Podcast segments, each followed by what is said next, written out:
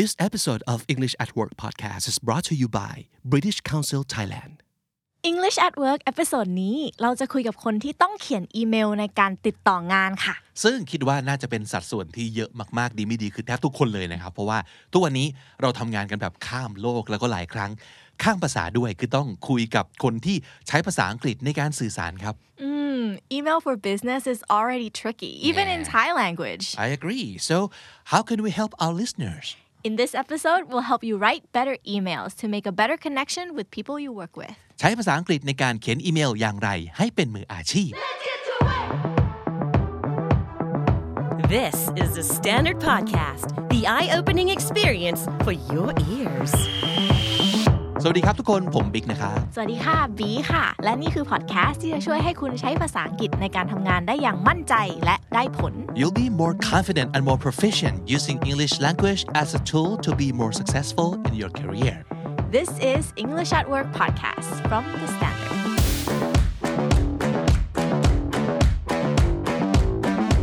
อนจะไปกันที่เรื่องราวในวิดีโอนี้ครับ The Standard Podcast มี YouTube Channel ของตัวเองแล้วนะครับ so please make sure you hit subscribe and ring the notification bell ใช่แล้วค่ะ ฝากกด sub กดกระดิ่งไว้ด้วยนะคะ จะได้ไม่พลาดทุก episode ของเรา and if you find our podcast fun and useful please like and share our content thank you ปัญหาเรื่องอีเมลครับ ผมว่าน่าจะมี 2 อันใหญ่ ๆ ก็คือ 1. มันเป็นแค่ตัวหนังสือเนาะเราจะสื่ออารมณ์แล้วก็เจตนาที่ถูกต้องได้ยากในบางครั้ง ซึ่งถ้าไม่ระวังก็จะดราม่าครับอ่าและข้อที่สองนะคะ ความเป็นมืออาชีพค่ะ professionalism we're not talking to our friends here it's business it's a different kind of relationship so you want to seem nice and professional at the same time ง่ายที่สุดคือรู้จักเลือกใช้คำพูดที่โอเคเหมาะสมเนาะพี่บิ๊ก ใช่แล้วครับ แล้วทีนี้ พี่ไปเจอสิ่งนี้มาครับต้องบีครับ หลายคนอาจจะเคยเห็นเหมือนกันเนาะไปเจอใน Twitter ครับเครดิตที่เขาใส่ไว้ก็คือ at Danny Donovan นะครับชื่อคือ email like a boss like a boss อะไรก็ตามที่เราทำ like a boss มันคือยังไงครับต้องบีครับ โปรสุดๆ เก่งมากๆอย่างนี้เนาะปังปังปุริเย่ประมาณนั้นนะครับ เขาพูดถึง 3 อย่างนี้ basically นะครับ คือ 1. เราอยากจะพูดอะไร message คืออะไร 2. สิ่งที่เรามักจะเขียนกันแต่ว่าไม่ค่อยจะโอเค แล้วก็ 3. เขาแนะนำว่าควรจะเปลี่ยนไปเขียนยังไงแทนนั่นเองนะครับมีทั้งหมด 9 สถานการณ์ด้วยกันค่ะ so do you want to go through one by one Okay let's do that so we can explain to you guys why and also our take on each one อาจจะมีบางอันที่เขาแนะนำแต่ว่า เราไม่เห็นด้วยหรือเปล่า อืม จริงด้วย งั้นเราไปดูกันทีละอันเลยดีกว่า โอเค อันแรกเลยนะครับ อืมหลาย ๆ คนน่าจะเคยใช้คือเราอยากจะบอกว่า เออ ขอโทษนะที่แบบช้าไปหน่อยกว่าจะตอบก็ปาก็ไปหลายวัน หรือใช้เวลานานหน่อยนะ ประมาณนี้เราก็จะบอกว่า sorry for the delay อ่าขออภัยสำหรับความล่าช้าด้วยอ่าค่ะ แต่คุณแดนนี่ดอนเวนนะคะ เขาแนะนำให้ใช้ว่า thanks for your patience อ่า เราลองวิเคราะห์แม้ว่าทำไมเขาถึงบอกว่า sorry for the delay ไม่ดีแล้วแนะนำว่าควรใช้ thanks for your patience แทนอ่า อันนี้ขอโน้ตนิดนึงค่ะพี่บิ๊กว่าจริงๆ sorry for the delay เนี่ยมันไม่ได้เป็นเรื่อง grammar เนาะ คือ grammar ก็ถูกทั้งคู่เลยใช่ไหมคะ แต่เขากำลังแนะนำว่าอีกวิธีหนึ่ง thanks for your patience เนี่ยดีกว่าในเพราะ context ว่าของอีเมลอย่างนี้เนาะสำหรับบีบีรู้สึกว่าเพราะว่ามันคือการเปลี่ยนให้มัน positive มากขึ้น แทนที่เราจะไปขอโทษขอโพยที่เราล่าช้าเนาะมันดู negative ไปหมดเลย mood ของอีเมลคือแบบ down ไปหมดเลยอย่างเงี้ยค่ะ sorry ก็ดู negative delay ก็ negative ล่าช้าอีกอืมเปลี่ยนเป็น thanks ก็ดู positive ขึ้น patience ดู positive เหมือนกันอ่าคือค่ะขอบคุณที่รอ ใช่อ่าแล้วเราก็เหมือนชมเขาไปด้วยเนาะในตัว ชมผู้รับอีเมลนี้ครับว่าขอบคุณนะที่อดทนรอเรามานานเลย ไม่เหวี่ยงวีนอะไรประมาณนั้นนะครับ ใช่ค่ะอ่าก็ถามว่าโอเคไหม เราก็ชอบนะอ่าการแบบการขอโทษมากๆ บ่อย ๆ บางทีมันก็ไม่ดีอืม นะครับเพราะฉะนั้นใช่เปลี่ยนขอโทษเป็นขอบคุณแทนที่จะขอโทษ เพราะว่าเราบกพร่องขอบคุณที่คุณช่วยเราอ่าอ่าดีค่ะครับเปลี่ยนจาก sorry for the delay เป็น thanks for your patience อ่าโอเค อันที่สองครับ อันนี้ก็น่าจะเคยใช้อยู่บ่อยๆเลยนะ เราจะบอกว่าเอ่อ you're welcome นั่นแหละอ่าอาจจะอยากใช้คำอื่นอ่านอกเหนือค่ะจากอันนี้เวลาเขา thank you ลงมานะครับ หลายๆ คนก็อาจจะบอกว่า no problem หรือว่า no worries อืมค่ะ คุณแดนนี่โดโนแวนบอกว่า ให้ใช้ว่า always happy to help อืมมันผิดตรงไหนอะเขาว่า no problem no worries อืมผิดไหมพี่ว่าก่อน ก็จริง ๆ ไม่ได้ผิดเหมือนเหมือนกันเนาะไม่ได้ผิดใน grammar ไม่ได้ผิดในในอย่างอื่นนะคะพี่บิ๊กแต่ว่าอาจจะเป็นเหมือนข้อแรกที่เราคุยกันอย่างแรกเลยก็คือเรื่อง negative อืมอันนี้ก่อนหน้านี้ก็คือ no problem no worries อ่าอะไรอย่างงี้เนาะมันคือการแบบพูดคำว่า problem พูดคำว่า worry ขึ้นมาอ่าฮะแต่เปลี่ยนเป็น always happy to help แบบยินดีที่จะได้ช่วยเหลือ ทั้ง happy ทั้ง help อ่าบวกบวกทั้งคู่บวกบวกบวกทั้งอ๋คู่ออาจจะเป็นเรื่องแบบโทนด้วยไหมน้องบีว่ามความ casual เกินไปไหม เพราะว่าเรากำลังพูดถึง business email อ่าเกี่ยวไหมครับ ก็เป็นไปได้นะคะ เพราะปกติเราอาจจะใช้ no problem no worries เวลาเราพิมพ์แชทกับเพื่อนเนาะแต่ในอีเมลเราอาจจะต้อง formal มากกว่านี้นิดหนึ่งนิดหนึ่งแต่ยอมรับว่าบิ๊กก็เคยใช้นะพี่บิ๊ก แต่ส่วนใหญ่ในก็จะเป็น business ด้วยนะใน business ค่ะใน business แต่ส่วนใหญ่ก็จะเป็นกับคนที่เราอาจจะคุยกับเขาแล้วบ้างสองสามครั้ง อาจจะเคยเจอแล้ว มีความหอคุ้นเคยแล้ว ใช่ค่ะ หรือจริง ๆ การการค่อยๆ ขยบจากการที่ใช้คำที่ formal มากๆ เริ่มใช้คำที่กันเองมากขึ้น อาจจะสร้างความรู้สึกที่ดีก็ได้นะอืม เหมือนกับเฮ้ยเราสนิทกันแล้วนะอืมรู้จักกันแล้วใช่ค่ะงั้นอันนี้แนะนำว่าใช้ตามความเหมาะสมแล้วกันใช่อ่าแล้วแต่ดีเยค่ะพิจารณาอืมนะครับ อันต่อไปครับจะเป็นเรื่องของเออความผิดพลาดบ้างนะครับอ่าอ่าสมมติเราอะไรเราจะพลาดอะไรได้บ้างในการทำอีเมลโหเขียนผิดเขียนสะกดผิด ชื่อคนผิด ลืม attach เคยไหมโอ้โหลืมอาจารย์นี่ประจำเลยค่ะพี่ส่งอีเมลเปล่าซะงั้น นะครับเออความผิดพลาดทั้งหลายใช่และอีกฝั่งหนึ่งอาจจะทักท้วงกลับมาว่าเฮ้ยเดี๋ยวนะเขียนผิดหรือเปล่าชื่อผิดนะไม่ได้ตัวเลข attach file นะ ตัวเลขผิดนะครับ อะไรอย่างนี้ แล้วสิ่งที่เราอาจจะเขียนกลับไป ก็คืออ่า sorry my bad totally missed that ก็คือ โอ้ยตายตายตายขอโทษครับ ผมผิดเอง my bad totally missed that คือ โอ้โห ผิดจัง ๆ เลยครับ มองไม่เห็น นี่คือสิ่งที่เรา อาจจะเขียนไปอ่าค่ะเขาแนะนำว่า ให้เขียนเป็น nice catch อืมอ่า updated file attached thanks for letting me know อ่าคล้ายๆกับเรื่องของ sorry for the delay เหมือนกันนะ คือแทนที่จะบอกว่า ฉันผิด เพราะว่า เออ แต่กลับบอกโยนกลับไปว่า อุ๊ย ขอบคุณนะ เพราะคุณอดทนรอ อ่า อันนี้ในกรณีก็คือ nice catch ประโยคนี้คืออะไรครับบี nice catch ที่เหมือน เอ่อเราสังเกตเห็นเราเจอเราจับได้อ่าอ่าค่ะครับ good job for catching it nice อ่า catch good job for spotting it อ่าอ่าใช่ค่ะ เก่งมากเลยนะที่เห็นว่าผิดตรงไหนนะครับ เป็นการชื่นชม แล้วก็บอกว่า updated file attached อ่าได้ส่งไฟล์ที่แก้ไขไปให้แล้วอ่านะคะ thanks for letting me know ขอบคุณนะที่บอกว่าเราผิดตรงไหน ใช่อ่าอย่างนี้นะครับ เออ ก็แลดูเป็นการแบบร่วมงานกัน แลดูเป็นการเอ่อ ไม่ไม่ไม่โบยตีตัวเองมากเกินไปอะว่าอ่า my bad sorry อย่างนี้มันฟังดูแบบ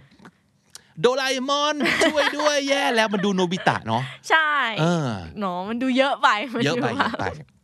เราต้องบอกว่า professional ค่ะครับ professional ไม่ได้แปลว่าผิดไม่ได้เนาะแต่มันอาจจะแบบเฮ้ยไม่ต้องไปแบบคร่ำครวญเออไปไม่ต้องไปคร่ำครวญมากแค่บอกว่าอ๋อ nice catch เฮ้ยขอบคุณมากนะ เยี่ยมมากเลย ส่งไฟล์ที่ถูกต้องไปให้แล้วนะอืมขอบคุณมากมากนะที่บอกอืมอ่าจบดู professional ขึ้นมาใช่ค่ะนะครับอ่าดีดีดีอันที่สี่ครับ จริง ๆ เราอยากจะบอกว่าอะไร เราอยากจะบอกว่า เอ๊ะไม่แน่ใจเราลองแบบนี้ดีไหมนะ เป็นการ make a suggestion แนะนำเราก็อาจจะหลายครั้งที่เขียนว่า I think maybe we should จุดจุดจุดอืมค่ะ ซึ่งคุณแดนนี่โดนแวนก็บอกว่า ให้ใช้คำว่า it would be best if we จุดจุดจุดพี่บีคิดว่าไง อันเนี้ยอันนี้ค่อนข้างมีปัญหานิดนึงอืมทำไมคือคือไม่เข้าใจว่าทำไม I think maybe we should มันไม่ได้อะอ่าบีลองวิเคราะห์ให้ฟังหน่อยอืมบีว่ามันอาจจะเป็น เหมือนหัวข้อเขาเขียนว่า email like a boss อีกแล้วเหรอนะคะความไลค์กับบอสเนาะอันนี้อาจจะเขาอาจจะตายตัวก็ได้อาจจะแปลตายตัว email like a boss ก็คืออีเมลเหมือนเป็นเจ้านายเอออ่าคนเป็นเจ้านายบางทีอาจจะต้อง decisive เนาะอาจจะต้องตัดสินใจ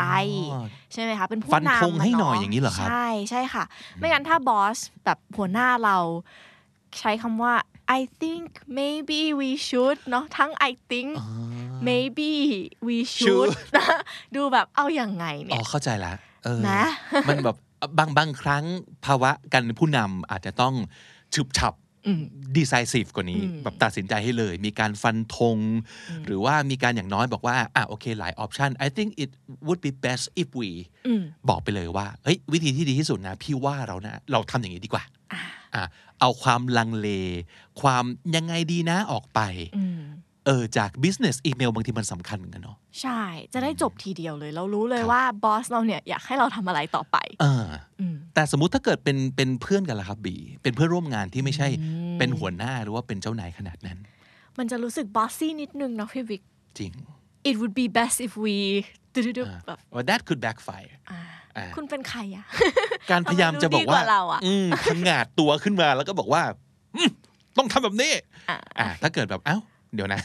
ทำไมอยู่ๆก็ลุกขึ้นมาบอกว่า เก่งสักขนาดนั้นอ่าก็เช่นเดียวกันครับ บางบางครั้งเนี่ยมันไม่มีถูกผิดกับทุกกรณีลองเอาไป apply ก็แล้วกันนะครับ มันอาจจะฟังดูบอสซี่ได้ถ้าเท่ากัน แต่ถ้าสมมติเกิดคุณเป็นหัวหน้าเป็นเจ้านาย แล้วรู้อยู่แล้วว่าอีเมลเนี้ยต้องการให้คุณช่วยตัดสินใจ ก็น่าจะดูแบบ reassuring หรือว่า comforting สำหรับลูกทีมในการที่พี่ฟันธงให้ ก็อาจจะเป็นไปได้นะครับ เพราะฉะนั้นลองพิจารณาใช้คาว่า it would be best if we จุดๆๆนะครับ อันที่ 5 ครับ อันนี้ในกรณีที่เราอยากจะเช็คว่า เข้าใจไหม อีกฝั่งหนึ่งเขาเข้าใจเมสเซจของเราหรือเปล่า ก็อาจจะมีการที่แบบเขียนอธิบายสองสามพารากราฟต่างๆ แล้วก็ตบท้ายด้วยว่า hopefully that makes sense แล้วก็ question mark เหมือนถามตัวเองเนาะพี่วิก เอ๊ะเมื่อกี้ที่พิมพ์ไปนี่เขาจะอ่านรู้เรื่องปะนา hopefully คือหวังว่าใช่ไหมครับ that makes sense คือจะอ่านแล้วไม่งงใช่ไหมนะ question mark ทำหน้าที่ตรงนั้นคือหรือเปล่านะอืมนะครับค่ะคุณแดนนี่เขาก็เลยแนะนำว่าเราควรจะใช้ว่า let me know if you have questions อืมฟังดูเป็น professional ขึ้นจริงๆนะเออหนึ่งมันดูมั่นใจ นะครับหรืออย่างเมื่อกี้ที่บีพูดเลย มันฟังดูเหมือนแบบอันนี้ถามใครอะถามตัวเองหรือเปล่า ซึ่งถ้าเกิดเราไม่แน่ใจว่าเขาจะอ่านแล้วงงไหม ก่อนส่งอีเมลเนี่ย กลับไปรีไรต์หรือว่า edit ไหมอืมแทนที่จะแบบยาวๆๆไปแล้วบอกว่าหวังว่าจะเข้าใจนะครับ มันฟังดูไม่ professional จริง ๆ แหละ ใช่ใช่นะครับค่ะเพราะฉะนั้นก็เปลี่ยนเป็นอะไรอีกครั้งหนึงครับ let me know if you have questions ก็คือถามว่า เข้าใจหรือเปล่านั่นเองใช่แต่ว่าถ้าไม่เข้าใจถามมาแล้วกัน ยินดีจะตอบ ใช่ค่ะอ่านี่ก็ชอบเหมือนกัน อันต่อมาครับเป็นกรณีของการนัดหมายบ้างนะครับหลายๆครั้งเราใช้อีเมลในการนัดหมายกันเนาะอ่าเราก็อาจจะพิมพ์ถามไปแล้วก็บอกว่า what works best for you อืมประโยคนี้คือถามว่า งั้นวันเวลาไหนที่จะสะดวกบ้างล่ะครับนั่นเอง what works best for you ซึ่งมันไม่ดีตรงไหน พี่บีเคยมีอีเมลที่ what works best for you oh this works what about you what about this day เออคือตกลง How about อีเมล this หรือ day? แชท อ่าใช่ กลับไปกลับมา what works what works what works best for you I'm free all day what works best for you oh How I'm free about- all day ไม่จบสักที ไม่จบสักที เขาก็เลยแนะนำว่าถามอย่างนี้เลยก็คือ could you do ใส่เวลาไปเลย could you do uh, four o'clock Could you do 2 p.m. อืม on Friday อะไรแบบนี้ หรือว่า could you do เวลานี้ either เวลานี้ or เวลานี้อ่าค่ะให้ออปชันไปเลย ใช่ มันจะได้จบเร็วๆเนาะพี่บิ๊ก คือเราบอกไปเลยว่าเราว่างช่วงเวลานี้อืมอืมคุณว่างไหมช่วงเวลาเดียวกันเนี่ย เขาจะได้อาจจะติ๊กมาเลยว่า โอเค งั้นเอาเวลานี้ครับเนาะแทนที่แทนที่เป็นคำถามเปิด อย่าแบบใช้ open ended question กับการนัดหมาย มันไม่จบสักที มันไม่จบให้ออปชันไปเลย ก็น่าจะดีนะครับ เออ อันนี้เห็นด้วย อันนี้ชอบ ใช่ค่ะใช่ใช่จะได้จบเร็วๆนะครับ อีกอันหนึงอีกกรณีหนึ่งคือหลาย ๆ ครั้งอะเราใช้เพื่อถามว่าเดี๋ยวนะ ตกลงเรื่องนี้มันถึงไหนแล้วนะ ใช่ป่ะ เคยไหมอ่าเราก็เลยจะบอกว่า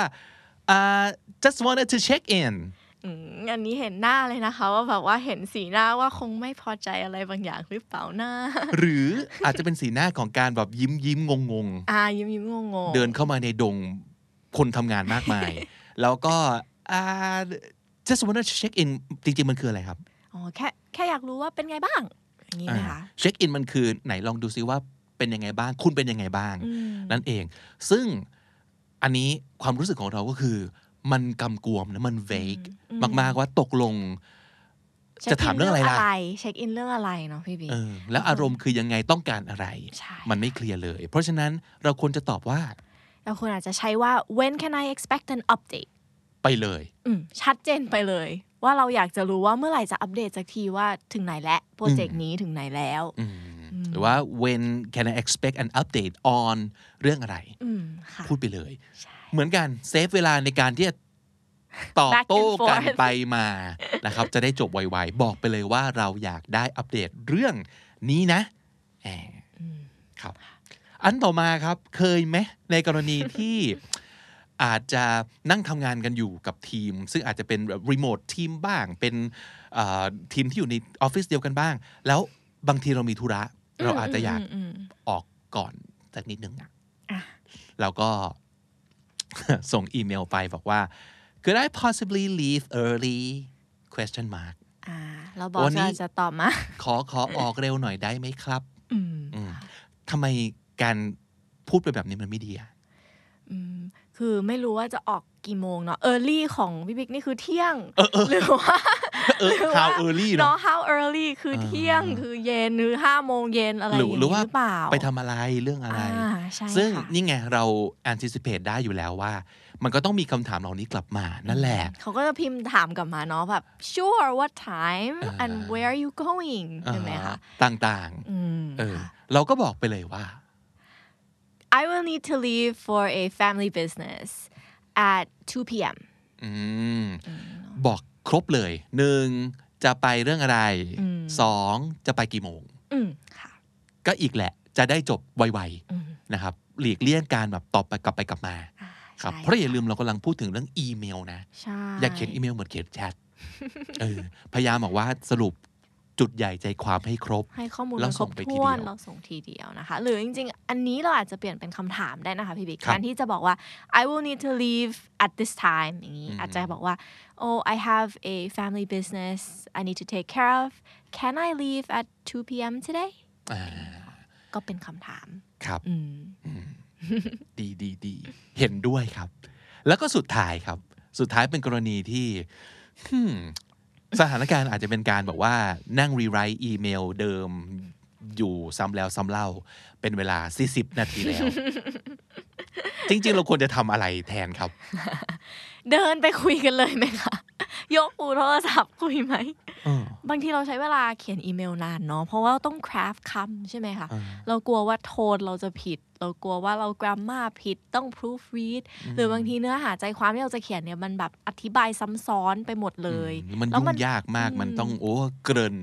อธิบายที่มาที่ไปอะไรต่างแล้วข้อจริงคนไม่อยากอีเมล ไม่อยากอ่านอีเมลนานๆนะแบบยาวๆนะคะพี่บิ๊กแบบบางทีเราได้อีเมลที่มาเป็นชั้งแบบก้อนใหญ่ ๆ อย่างเงี้ยโอ้โหแบบโอ้ยอะไรเนี่ยๆใช่ช่วยสรุปมาเลยได้ไหมใช่เออนี่ไงมันอาจจะเป็นคำตอบก็คือว่า อาจจะดีกว่าหรือง่ายกว่าที่จะ discuss in person อืมแปลว่าคุยกันตัวตัวๆเห็นหน้ากันเลย อย่างน้อยยกหูโทรศัพท์คุยก็ยังดีใช่นะครับ อะไรก็ตามที่มันจะต้องอาจจะต้องการการแบบว่ากลับไปกลับมาเยอะๆเนี่ยเลี่ยงในการที่จะใช้อีเมลเถอะน่าจะดีที่สุด เพราะฉะนั้นอีกหนึ่งวิธีในการใช้อีเมลที่ดีที่สุดคือไม่ใช้ อันนี้ก็จริงเออใช้วิธีอื่นเลยน่าจะดีกว่านะครับเพราะฉะนั้น key takeaways ในวันนี้ English at work กับการรู้จักใช้คำพูด ให้เหมาะในการเขียนอีเมลสำหรับธุรกิจหรือว่าติดต่องานนะครับ ประเด็นสำคัญในเรื่องนี้ ผมและบีอยากจะเอามาฝากเพิ่มเติมดังต่อไปนี้ ข้อหนึ่ง get right to the point be clear and concise ตรงไปตรงมา ไม่ต้องเกริ่นยืดยาดยาวๆนะครับ right to the point ว่าด้วยเรื่องธุระเลยว่าไปเลย be clear พูดชัดๆ concise กระชับนะครับ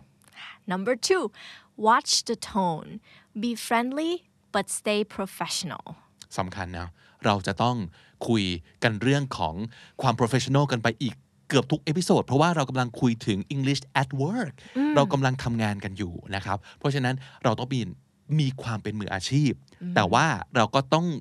ใส่ความเฟรนลี่ลงไปด้วย มัน เป็นสิ่งที่ tricky ต้องการการแบบฝึกฝน it's an art มันเป็นศิลปะอย่างหนึ่งเนาะครับ โทนเป็นสิ่งที่สำคัญมากครับ number three conclusion and call to action ถ้าเกิดจะให้ดีเนี่ยตอนท้ายอีเมล สรุปเลยว่าเนื้อหาจริง ๆ อยากจะบอกว่าอะไรบ้าง ถ้าเราจำเป็นจะต้องเขียนอะไรยืดยาวนะครับ สรุปให้เขาเลยนะครับว่าจริง ๆ สาระสำคัญคือเรื่องนี้เคลียร์ๆเลย และสำคัญเลย call to action หลังจากอ่านเมลฉบับนี้จบแล้วนะครับ ใครจะต้องแยกย้ายกันไปทำอะไรต่ออให้รู้เลยว่า อ่านจบปั๊บคุณทำอย่างนี้ ผมจะทำอย่างนี้นะครับ มันก็จะค่อนข้าง functional แล้วก็ practical มาก ๆ ในการใช้อีเมลนะครับใช่ค่ะแล้วก็ขอเพิ่มเติมเป็นพิเศษได้ไหมครับบีเป็นแบบ pet peeve ส่วนตัวมากเลยคือ spell check everybody spell check อย่าสะกดผิดนะครับ ความน่าเชื่อถือหายหมดเลย ถ้าคุณสะกดผิด โดยเฉพาะชื่อโอ้ของอีกคนหนึ่งที่เรากำลังคุยด้วยนะคะพี่บิ๊กห้ามผิด อันนี้ไม่ควรผิดอย่างยิ่งเลย ใช่ครับ เพราะว่าพอเป็นอีเมลแล้วเนี่ย มันไม่ใช่อะไรที่มัน instant เนาะคุณมีเวลาในการเตรียมตัวสำหรับอีเมลฉบับนี้ให้มันถูกต้องนะค่ะเพราะฉะนั้นเขา expect ว่าอีเมลควรจะต้องแบบ proof read มาแล้ว แล้วก็ fact check มาแล้วอ่าใช่ค่ะ หรือบางทีเวลาเราสมัครงานพี่บิ๊กเคยได้รับใบสมัครงานจากน้องๆที่เขียนชื่อบริษัทเราผิด โอ้โห อาจจะแบบรีบคว่ำปิดไปอย่างรวดเร็วอ่าเนอะนะครับอืมเราไม่อยากให้เกิดสิ่งนี้ขึ้นกับเรานะใช่เออเราอยากจะแสดงความเก่งและความน่าสนใจ เพราะฉะนั้นอย่าตกหมาตาย เพราะเรื่องสะกดผิดนะครับอะบีขอเติมเพชรบีของบีบ้างค่ะเออแต่เมื่อก่อนบีเป็นคนทำเองนะ แต่แบบเพิ่งมารู้ตัวว่าไม่ควรทำคือการใส่ exclamation mark เยอะ เครื่องหมายตกใจมากมายนะครับ จะตกใจอะไรกันนักกันหนาๆบีว่ามันคือโทน friendly ที่พี่บิ๊กพูดเมื่อกี้เนาะอ่าฮะก็คืออ่าฮะบีก็อยากแบบพยายาม friendly อะรู้สึกว่าแบบ hi exclamation mark เออ How are ความ you กระตือรือร้น doing? exclamation mark เนาะคือเราแบบเป็นตัวของตัวเองเรา friendly เราแบบตื่นเต้นกับโปรเจกต์เราก็เลยใส่ exclamation mark ไปเต็มไปหมดเลย just don't overuse it อย่าคือใช้ได้แต่ว่า sparingly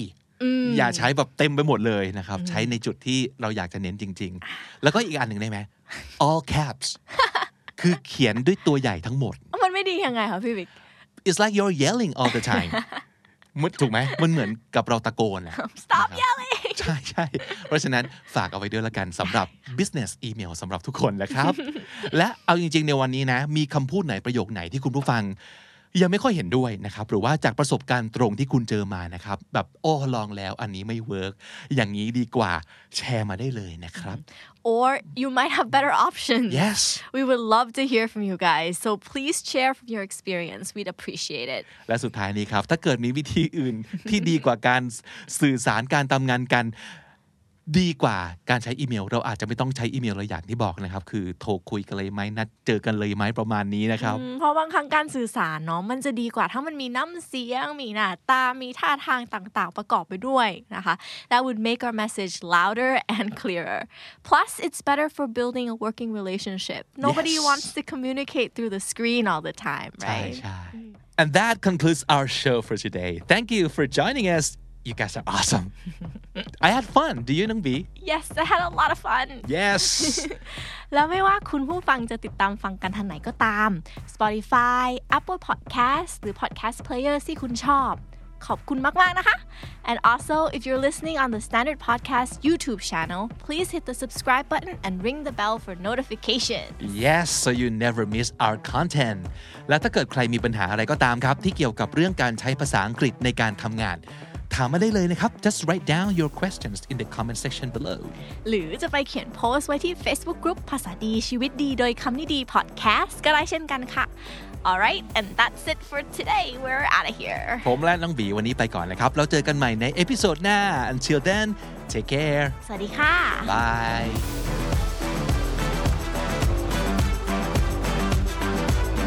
The Standard Podcast, eye opening for your ears.